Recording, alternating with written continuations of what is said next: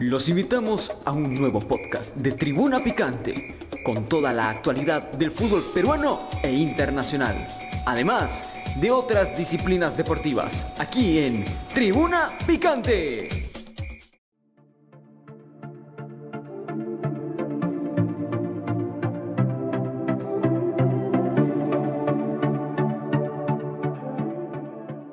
¿Qué tal amigos? ¿Cómo están? Muy buenas tardes. Muy buenas tardes tengan todos y cada uno de ustedes.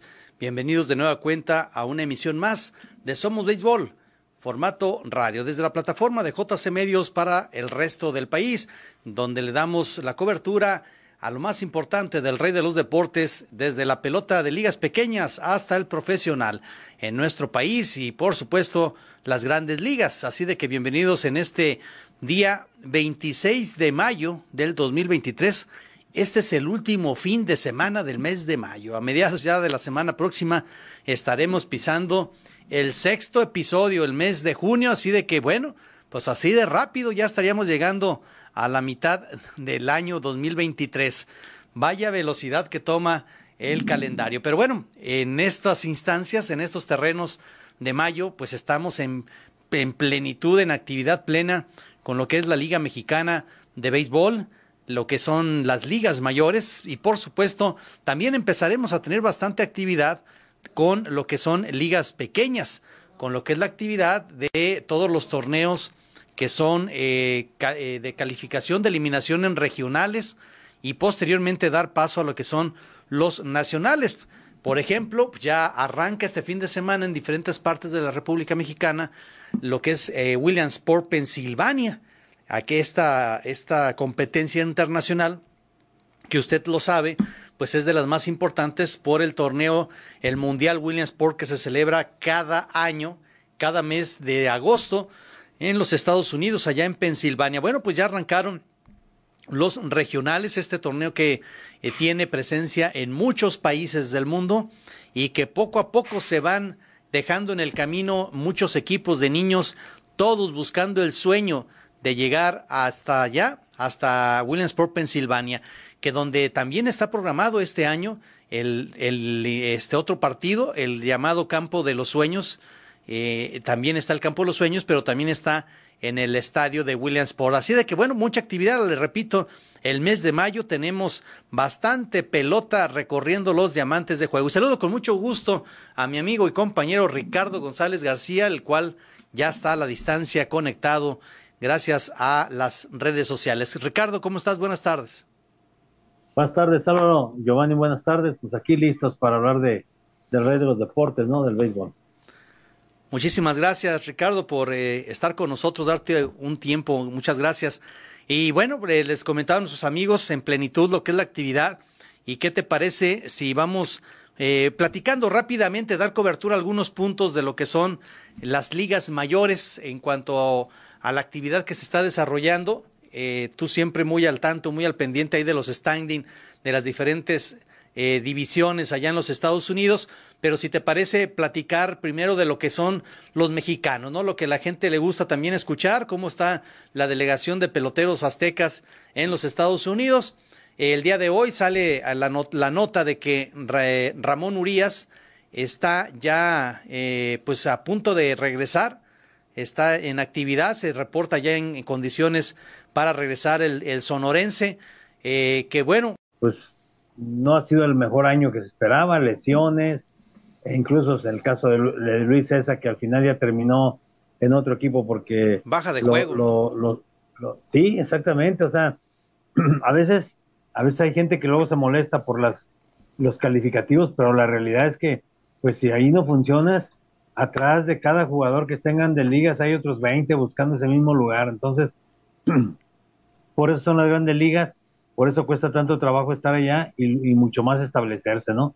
Creo que hasta un hombre como Julio Urias, que también está eh, pues, en el ULE, sí, que los doy lo pusieron ahí en lista de lesionados, o sea, no han sido pues tan destacados como en otras temporadas sí, es cierto. los mexicanos. Es cierto.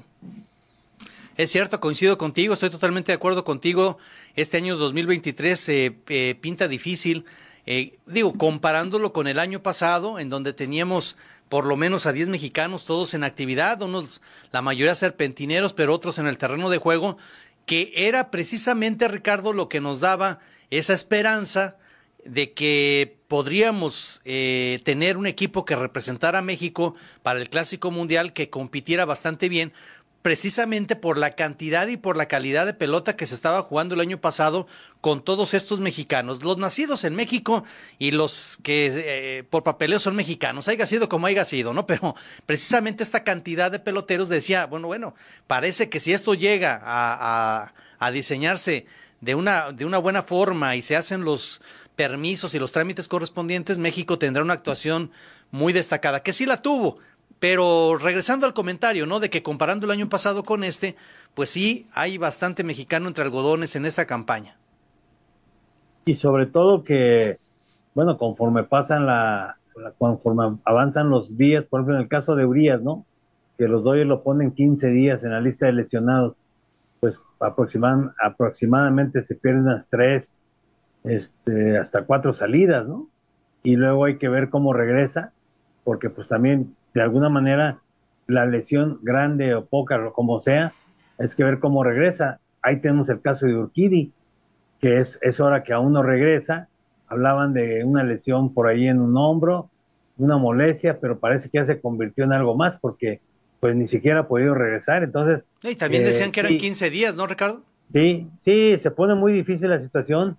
Y bueno, cuando vienen las lesiones, peor aún, ¿eh? porque pues son las principales enemigas, sobre todo de los pitchers, porque si estamos hablando otro hombre que no ha regresado, o no sé si ya regresó este Luis Urias, Álvaro. No, por eso te decía que, pues allí con los hermanos Urias, ¿no? Está, está ahí alguna, alguna situación, este, ajena a lo que ellos quisieran, ¿no? Algo sucede con los hermanos, no ha regresado tampoco, entonces eso ya creo que es preocupante y más cuando, como bien dices, pues no solamente es el tiempo que requiere el atender una lesión, sino el cómo regresar, primero cuándo regresar y después cómo regresas para ponerte en ritmo y empezar a generar numeritos.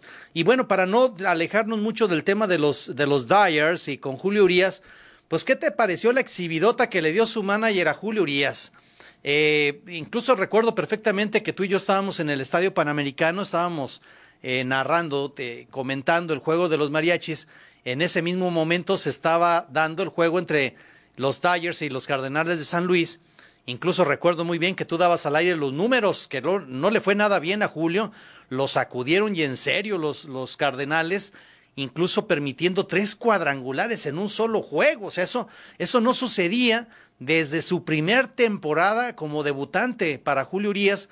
Y bueno, eh, más allá de, la pimienta, ¿no? Que le pone uno a, las crónicas o a las notas, pero bueno, no deja de ser algo que sucede en el béisbol, ¿no? Pues de repente yo no, no conozco o son muy pocos los que han respirado en este mundo que mantienen rachas consecutivas tanto tiempo como pitcher. Bueno, pero la exhibida que le da el manager después cuando lo entrevistan, y a mí, a mí a la distancia, Ricardo, me gustaría saber tu opinión, me parece más un desahogo de un mal momento que está pasando Dave Roberts que, que un comentario técnico que pueda ayudar al jugador a superar el, mal momento, o sea, el, el, el, momento crítico que Julio se ve envuelto.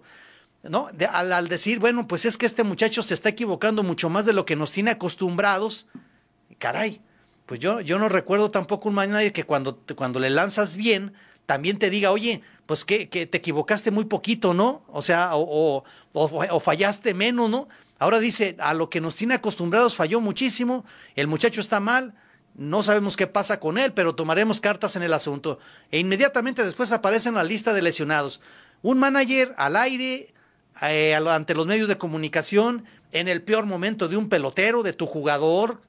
Eh, pues creo que esas, esas pláticas, Ricardo, sí se hacen con el jugador en lo cortito, en tu oficina, en el vestidor, tú como entrenador con tu jugador.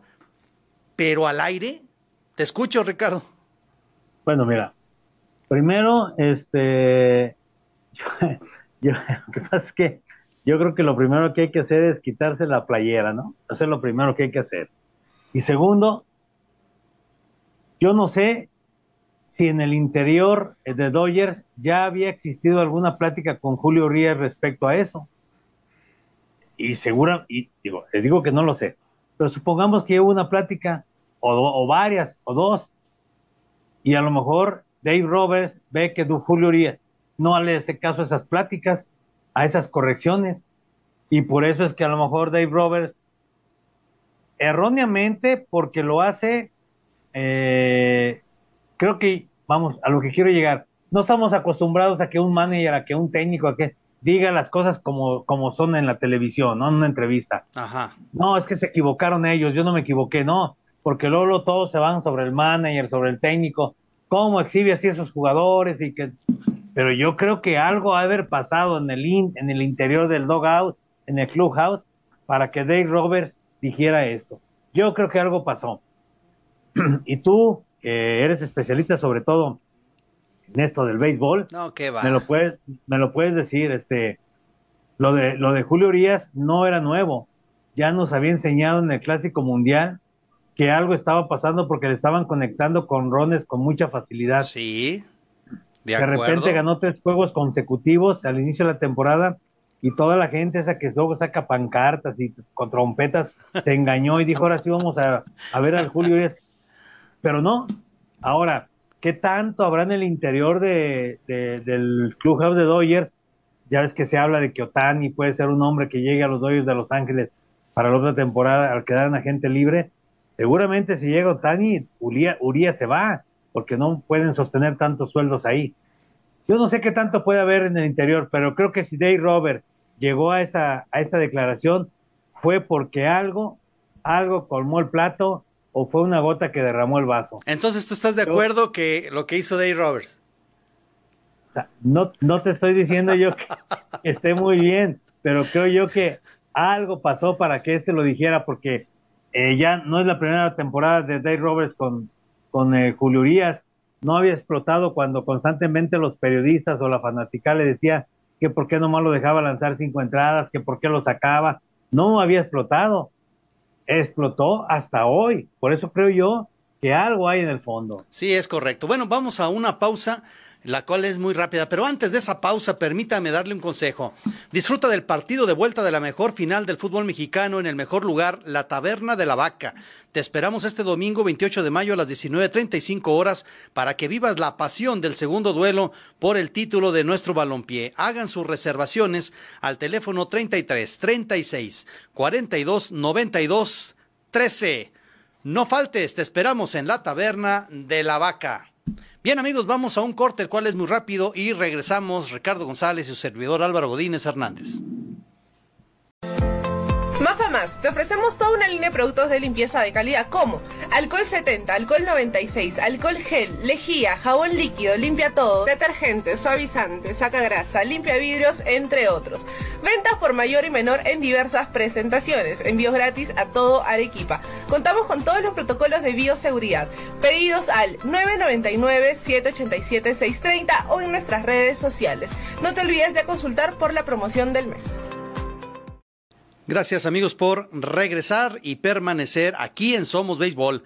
Muchísimas gracias. El día de hoy Giovanni Buenrostro en el bullpen de los controles en la producción y Ricardo González y su servidor Álvaro Godínez Hernández platicando con usted acerca de lo más importante del rey de los deportes.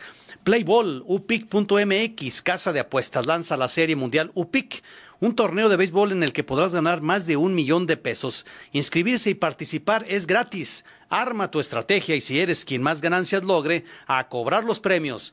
Regístrate en la página doble diagonal sports.upic.mx diagonal SMU e ingresa el código Don David MF y participa para ganar. Como la béisbol, con upic.mx siempre ganas.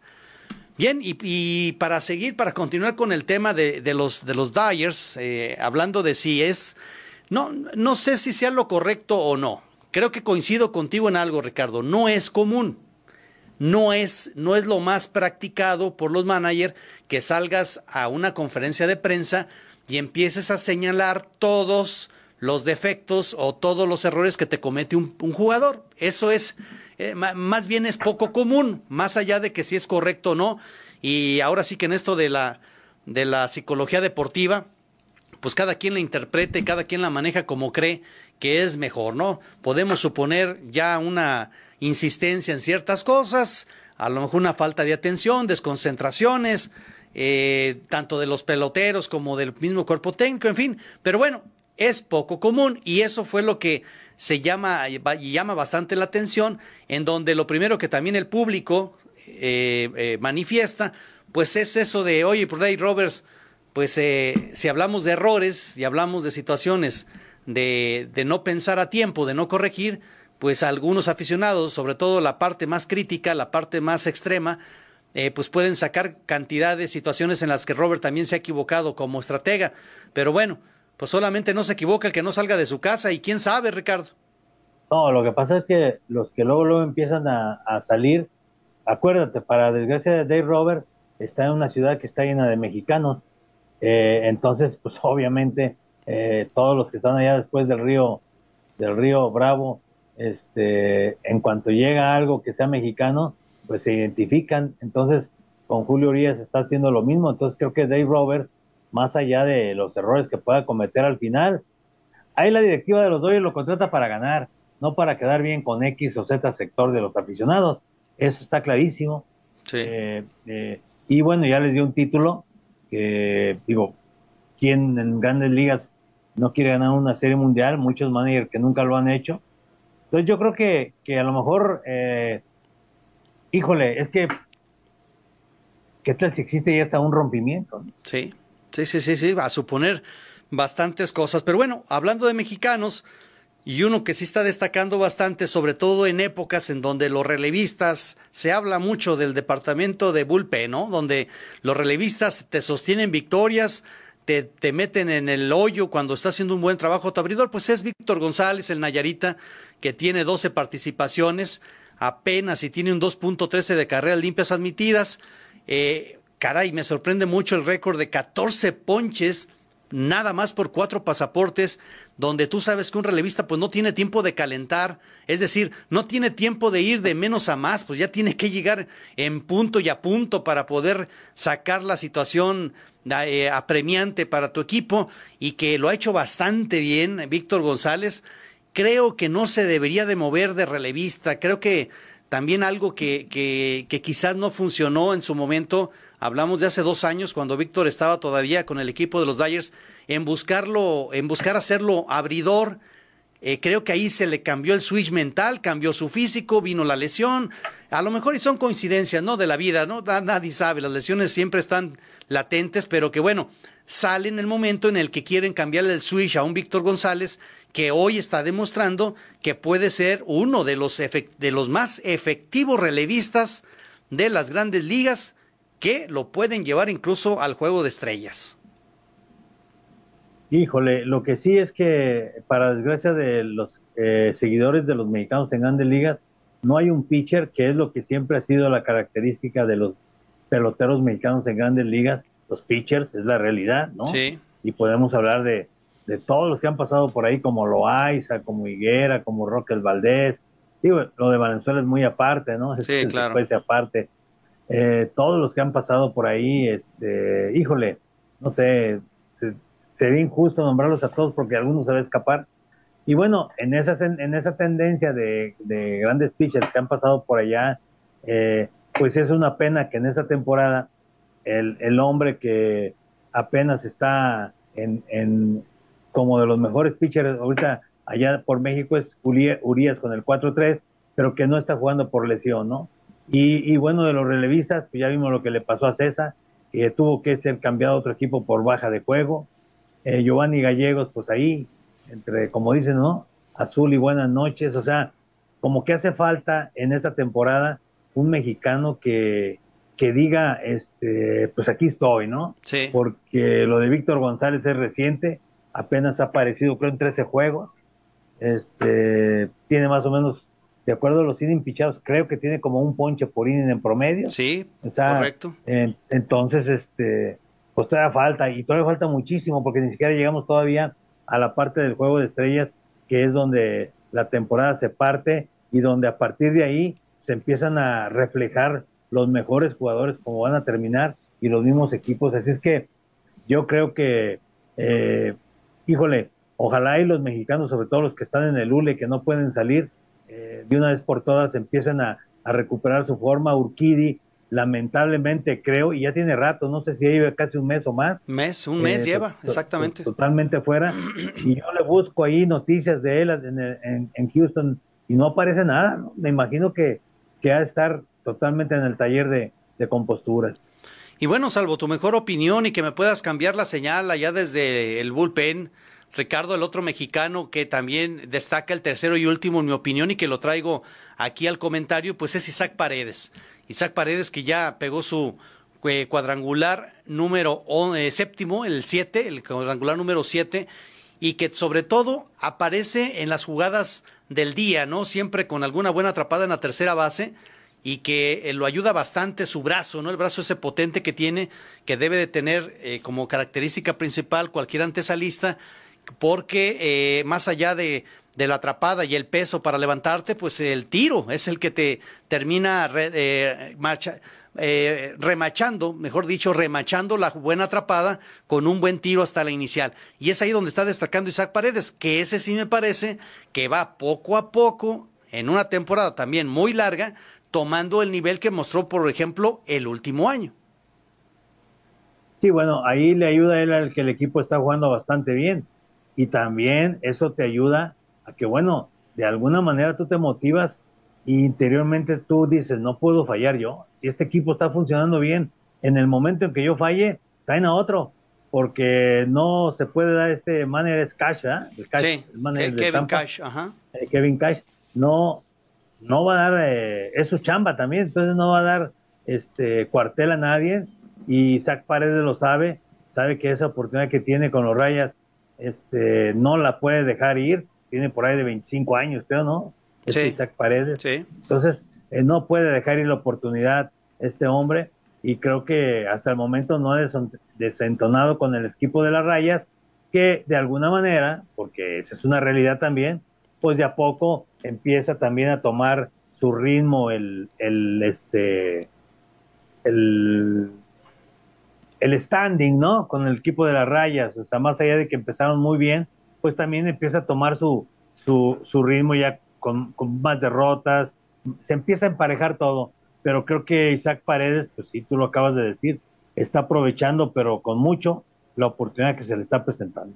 Ricardo, ¿tienes a la mano lo que son las posiciones de las divisiones en Sí. grandes ligas? ¿Quiénes son los líderes? Sí, sí claro, los, los, las Reyes de Tampa, por eso hablaba yo, de que de a poco se acortan las distancias, tiene 35-17 y tiene ya solamente a tres juegos a los Orioles de Baltimore, que por un momento le llegó a sacar muy, tiene 10 15 derrotas, los Orioles ya nomás tienen 17. Y luego vienen los Yankees de Nueva York, que han salido del sótano de esa división, ya están a siete juegos, después vienen los Red Sox a 10, y por último los Blue Jays a 10 juegos y medio, unos Blue Jays que parecía que podían hacer algo más y al contrario a los Yankees se cayeron y ya, ya van hacia la parte baja. Eso sí, en esa división todos juegan arriba de 500. Curioso porque en la división central de esa misma eh, liga los, los Twins son los líderes, los Minnesota que pues a veces dices, ¿cómo que están de líderes? no? Y luego a dos está Tigres de Detroit, los Guardianes o los Indios cuatro y medio, los White Sox a seis y los Reales de Kansas cinco a once y medio. Pero ahí ya desde los Tigres, que es el segundo lugar, ya juegan abajo de 500. Luego viene la división oeste con los Rangers de Texas a tres juegos los Astros, los Angelinos a cuatro, los Marineros a cinco y medio y los Atléticos que dicen ese lugar es mío ya a 22 juegos y medio. No, Eh, ese, ese nadie si se los quita, ¿eh? si hablamos de que eh, son 10 ganados y 42 perdidos, estás hablando de 52 juegos, ya es la tercera parte de la temporada. A ese ritmo los Atléticos de Oakland no van a ganar ni 40 juegos. No, y, y dalo, eh, dalo por hecho, eh, te lo firmo en cualquier parte. En este momento se habla más de los Atléticos por su cambio a Las Vegas que por lo que están haciendo en el terreno de juego. ¿eh? O sea, no hay un pelotero, no hay quien se salve, no hay algo destacado, no hay algo que digas tú, bueno, ese jugador, eh, todos están en la lona menos este. Eh, y que ese sea incluso hasta atractivo para alguna negociación que estén buscando los grandes equipos. No hay nada. La peor entrada en la historia de grandes ligas en los últimos 10 años dio la nota a los Atléticos la semana pasada, creo que con 2.200 aficionados. ¿no? Esa es la peor entrada en los últimos años. Eso es de lo que se habla, Ricardo. Sí, y yo creo que ahí eh, lo que puede aprovechar este el mexicano que está con los Atléticos, que de repente lo llaman al, al este al montículo ahí de relevista, creo que sí debería de aprovechar él porque lo que haga bueno en ese equipo se va a notar. Entonces, eh, yo creo que él también lo sabe y ha de pensar eh, si hago algunas actuaciones dentro de lo que está este equipo buenas, pues tal vez pueda llamar la atención de algún otro equipo porque sí es lastimoso la labor de la temporada de los Atléticos de Oakland, que te digo, si ya está una tercera parte de la temporada y solamente tienen 10 derrotas, 10 triunfos, esto me dice que pues van a tener cuando mucho unos 35 en la temporada, de acuerdo a, la, a la tendencia de cómo están jugando, ¿no? Sí, ah, creo que lo más destacado de Oakland es recordar a los jugadores de los 70s y recordar a los jugadores de inicios de los 90, ¿no? De ahí en fuera creo que pasas desapercibido y la película de Brad Pitt de, de Moneyball creo que es lo único que destaca de esta organización en toda su historia. Es que sí es lamentable, ¿no? A los que nos tocó ver aquellos eh, peloteros como Campaneris, como Rudy, como Mateo Rojas Salud, como Reggie Jackson, Salvando, Gene Tenas, y los pitchers, aquellos Holtman, ese Hunter, Baida Blue, este, no, bueno, Rolly Fingers. No, bueno, ya me dolió el brazo nomás de escuchar tanto pelotero que la ponía en la calle, ¿no? Ya, ya me cansé. Y Dick Williams de, su manager, ¿no? Alvin Dar también. Y el dueño, ¿no? El dueño Charles O'Finley, que seguramente desde donde esté ha de estar este, renegando por lo que está pasando con estos atletas. Bien, pues ahí está entonces la información de los mexicanos en las grandes ligas, cómo están ahí las divisiones y en la Liga Nacional, pues rápidamente, ¿quiénes son los que están punteando, Ricardo? Sí, los Bravos de Atlanta con 31-19, a 5 y medio los Mets son los que le siguen. En la división central, que siempre se ha caracterizado por ser una división débil, los, los cerveceros de Milwaukee son líder y los Piratas a juego y medio. Y en la división oeste, los Dodgers están como líderes, seguido de los Diamondbacks, sorprendentes Diamondbacks, a solamente juego y medio. Ahí está entonces cómo están acomodados cada una de las eh, divisiones en cuanto a sus líderes, a que en la serie que fue muy interesante, la de los Dodgers frente a los Bravos de Atlanta, es así, pues incluso también dio para la polémica, ¿no? De nueva cuenta ahí el catcher Will Smith enfrascado con discusiones con Osuna, que yo no sé por qué se empeñó la prensa en tratar de relacionar que el catcher de los Dodgers tiene algún tipo de de, eh, de problemas con los peloteros latinos y quisieron manejarlo como algo de discriminación o algo de racismo, pues la verdad es que no aplica, ¿no? Digo, digo, es que la verdad, pues más de la más del 60% de los peloteros en Grandes Ligas son latinos, pues la probabilidad de que te enfrescas con uno pues es muy alta, ¿no? Pero no, más allá de eso, creo que la observación incluso que hace Smith al al, al swing este que hace Osuna, que termina pegándole en el casco, pues yo recuerdo que eso hemos visto bastante, ¿no? Hay peloteros ah, que extienden demasiado su, su swing, sobre todo cuando se engañan con curva, eso es muy clásico. Cuando les tiras algún rompiente, se engaña el pelotero, está muy adelantado con su cuerpo y termina dándole la vuelta a todo el bat, pegándole al catcher, pues a veces en la, en la careta, a veces en el hombro, pero bueno, pues creo que no, no, no hay nada más que perseguir en esta jugada, ¿no, Ricardo? No, ya es quererle buscar algo a lo que no hay, ¿no? También destaca la serie que empieza hoy entre las Rayas y los Dodgers. Esa serie va a estar muy, muy interesante, sobre todo por los protagonistas y la enracha, la racha que se tiene, en la posición que guarda cada equipo, creo que es de lo mejor en cuanto a calidad de pelota. Así que bueno, pues esa es la actividad de las grandes ligas. Regresamos a nuestro béisbol mexicano, a la Liga Mexicana de Béisbol y la noticia que destacó también hace un par de días, pues fue la baja del manager número 5 en nuestro béisbol mexicano, Jesse García, quien arrancó como el estratega del equipo de los Tigres de Quintana Roo, el equipo de la familia Valenzuela, y que bueno, le dieron las gracias después de que se también dieron de baja al manager de León, al de Saltillo, al de Puebla, al de Diablos, pues ahora le tocó al de los felinos, Ricardo. Mira, lo, lo que está pasando es que eh, tú has, tú has este, seguramente leíste, oíste la entrevista de, de, Fernando Valenzuela, ¿no? Que le hace un periodista de Televisa, donde dice que en México los equipos del norte o los que tienen dinero se refuerzan, pero bastante bien, y que ellos, los Tigres de Quintana Roo, pues no tienen el recurso para hacerlo, entonces que el equipo se vuelve nada más, pues, este, hasta para proyectar jóvenes, así lo decía Fernando Valenzuela. No se le veía la intención de decir, pues vamos a reforzar también al equipo. Y es que yo tengo una duda, Álvaro. ¿Será de veras el equipo de Fernando Valenzuela? ¿No será del gobierno? Eh, ah, caray. No, pues eso es una pregunta este, mucho más allá de lo que normalmente se ve. Mira, siempre ha sido claro que desde el inicio que la familia Valenzuela tomó este equipo, pues estuvo recibiendo ayuda del gobierno del estado. Tan fue así que recordarás pues toda la modificación y la inversión grande que se le hizo al estadio. Entonces, empezando desde ahí, creo pues que sí, hay, hay un apoyo, hay cierto apoyo, no sabemos en qué tipo de especie, ¿no? Si económica, de transición de, de valores, no sé, pero de que sí hay apoyo, hay apoyo y, no nada más con ellos. Digo, este, volteemos en la, mismo, en la misma zona sur, pues cuántos equipos viven de los gobiernos del estado. El problema es... No, y uno es del gobierno más grande. Sí, y que está como super líder de la competencia, ¿no? así es, y ahí es donde los empresarios que primero, no tiene nada que ver eso aquí, pero los empresarios que primero fueron criticados ahora son los más amigos son los que metieron lana y el equipo está en primer lugar jugando buena pelota. Claro, y es ahí donde muchas veces, por eso eh, cambian, van y vienen equipos, porque no todos tienen las mismas posibilidades de competir de esa manera, Ricardo. O sea, no todos tienen el apoyo de un gobierno municipal o estatal o hasta federal.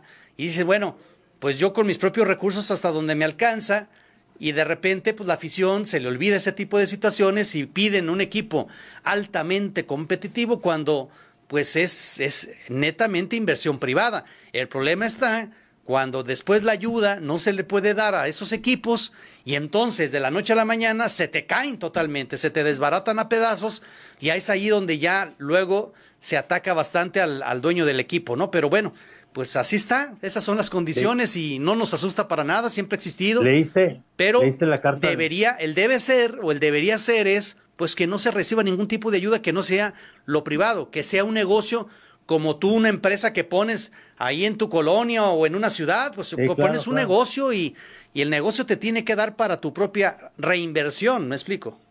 Sí, leíste la carta de Fabián Anguamea. Sí, sí la leí. Ahí tienes un ejemplo. no, pero bueno. Hay quien dice, Álvaro, y de, buena fuente, que quien más mete la mano en esa, en esa organización, que son los Tigres, es la esposa de Fernando Valenzuela, y que la esposa de Fernando Valenzuela es más marro que un marro. Ah, bueno, este... Y luego te digo, ¿quién me dice? Y me vas a decir, no, sí va a ser cierto entonces. Bueno, eh, eh, volvemos a lo mismo. Creo que es eso, ¿no? Cada gerencia, cada propia directiva, pues está viendo por su propia causa. ¿eh? Esa es la condición que muchas veces la afición, el jugador o la misma liga, pues debe de, tener en cuenta que hay quienes sí tienen para tanto y hay quienes pues a sobrevivir. Y de ahí después se deriva la clásica pregunta de ¿para qué quieres entonces expandir una liga? Si hay equipos que con trabajo sobreviven con lo más elemental, que es respetarle una nómina a tu, a tu empleado o a tu jugador, en este caso, ¿no? Sí, va a ser este, el cuento de nunca acabar. Exacto, exacto. Eh, qué, pena por lo de Fabián Anguamea. Eh, desgraciadamente todos los peloteros cuando se encuentran en esta situación es cuando hablan de que por qué no hay unión entre los jugadores, ¿no? Cuando no deberían de esperarse que pase esto para estarse quejando precisamente de esta situación. Bueno, ¿qué te parece si vamos a una pausa comercial y cuando regresemos de lleno con los standings de la Liga Mexicana, la actividad de los mariachis de Guadalajara y lo que se viene este fin de semana? Regresamos. Mafa Más, te ofrecemos toda una línea de productos de limpieza de calidad como alcohol 70, alcohol 96, alcohol gel, lejía, jabón líquido, limpia todo, detergente, suavizante, saca grasa, limpia vidrios, entre otros. Ventas por mayor y menor en diversas presentaciones. Envíos gratis a todo Arequipa. Contamos con todos los protocolos de bioseguridad. Pedidos al 999-787-630 o en nuestras redes sociales. No te olvides de consultar por la promoción del mes. Bien, amigos y amigas, regresamos, regresamos a Somos Béisbol y bueno, por alguna situación que no es precisamente por falta de pago, pues no puedo ver mensajes aquí en mi celular. No sé qué tengo con la conectividad, pero eh, ah, usted disculpará si hay que hay mensaje. Ricardo, ¿tú puedes verme algún mensaje? Mira, aquí estoy viendo uno de, este, nos pregunta el, Mundo Briones el próximo martes contra Laguna. Así es, contra Laguna. Y luego Cota y Rigoberto nos manda saludos desde Hermosillo. Gracias, Rigo. Álvaro Godínez, eh, angueando tu, tu papá. Gracias. Un saludote, señor. Y luego Connie Gutiérrez dice, saludos, primo, buenas tardes. Felicita a mi hijo Alan que cumplió años. Ah, pues muchas felicidades, Alan. Happy birthday to Alan. Eh, from Guadalajara to Los Ángeles, California. Muchas gracias, felicidades, un abrazo. Ricardo, también mándale un abrazo. Lo que pasa es que yo no sé hablar inglés, pero mira, lo, que sí le puedo Pero un abrazo a, la, a la tapatía, a la mexicana, como decía Talía, Ricardo. Este, happy birthday to you, happy birthday to you. Este, Alan, happy birthday from Guadalajara, México. I am Ricardo González. Ah, bárbaro, no que no hablabas. Y, Álvaro Godínez, tu papá, también le manda felicidades a Alan, dice que cumpla muchos años más. Ahí está. Y pues enseño, a hablar español. bueno, ahí está entonces. Muchas gracias a todos por sus mensajes.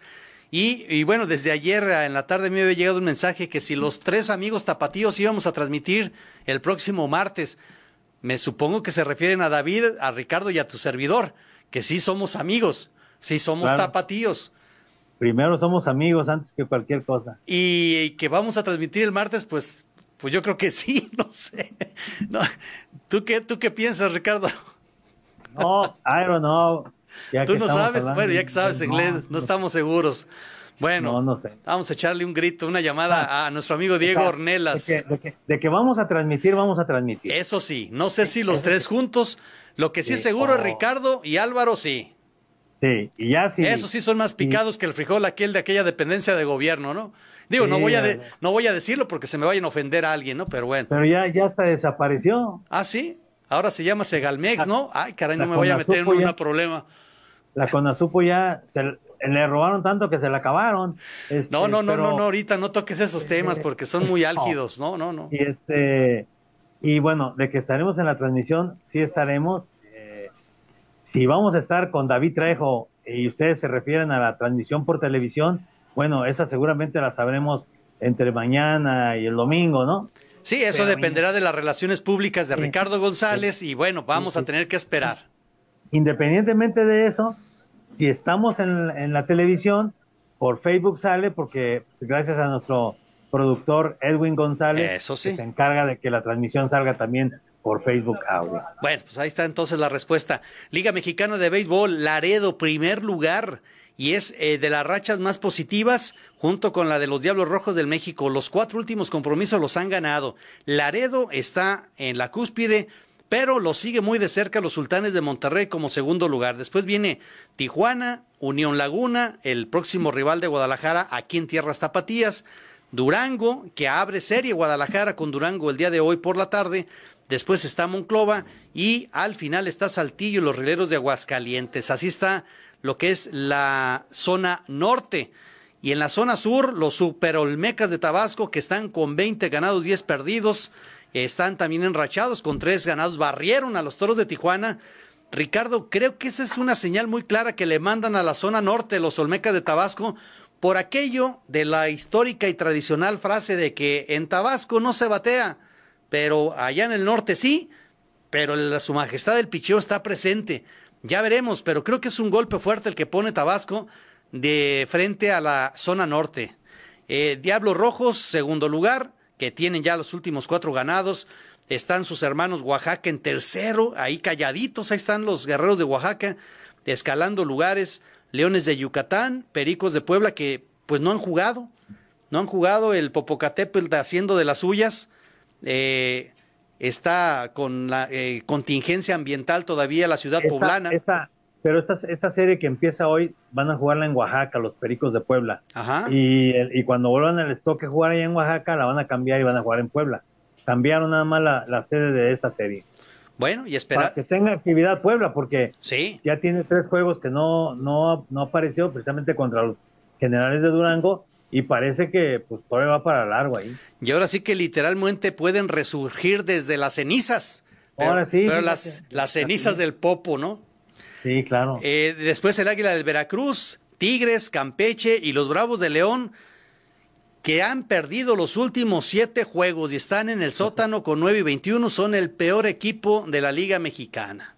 ¿Tendrá algo que ver que de repente sacan un, un uniforme con los colores de los Atléticos de Oakland?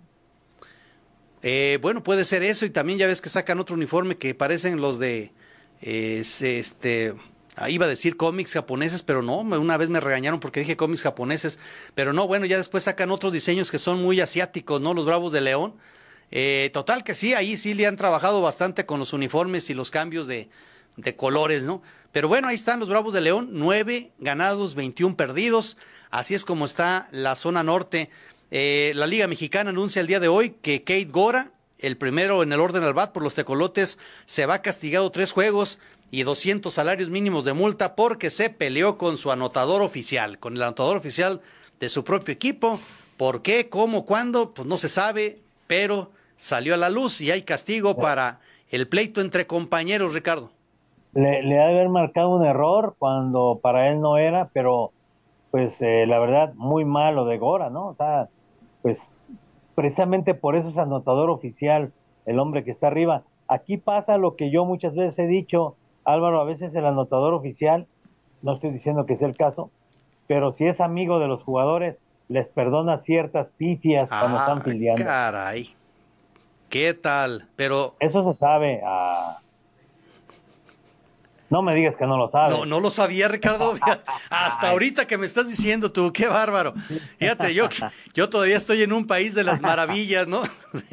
De, de, hadas. Bueno, este, pues ahí está. ¿Qué te pareció entonces, hablando de la actividad del equipo de la plaza que nos corresponde, la de Guadalajara? Pues fueron a Monclova, no pudieron rescatar un encuentro. Los juegos los dejan los abridores a distancia, quizás para jugar un buen juego, para estarlo peleando y pues desafortunadamente aparecen los fantasmas que salen de las valijas, de las maletas, del picheo, del relievo y se pierden los encuentros.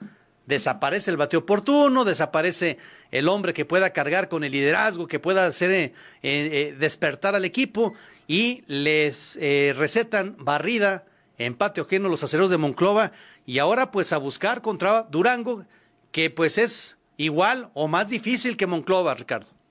Mira, eh, lo que pasa que los cuatro triunfos consecutivos que tuvieron aquí, los dos últimos ante Monclova y los dos primeros en, el doble, en la doble cartera del sábado ante Veracruz, se disiparon porque ya tienen cuatro derrotas consecutivas.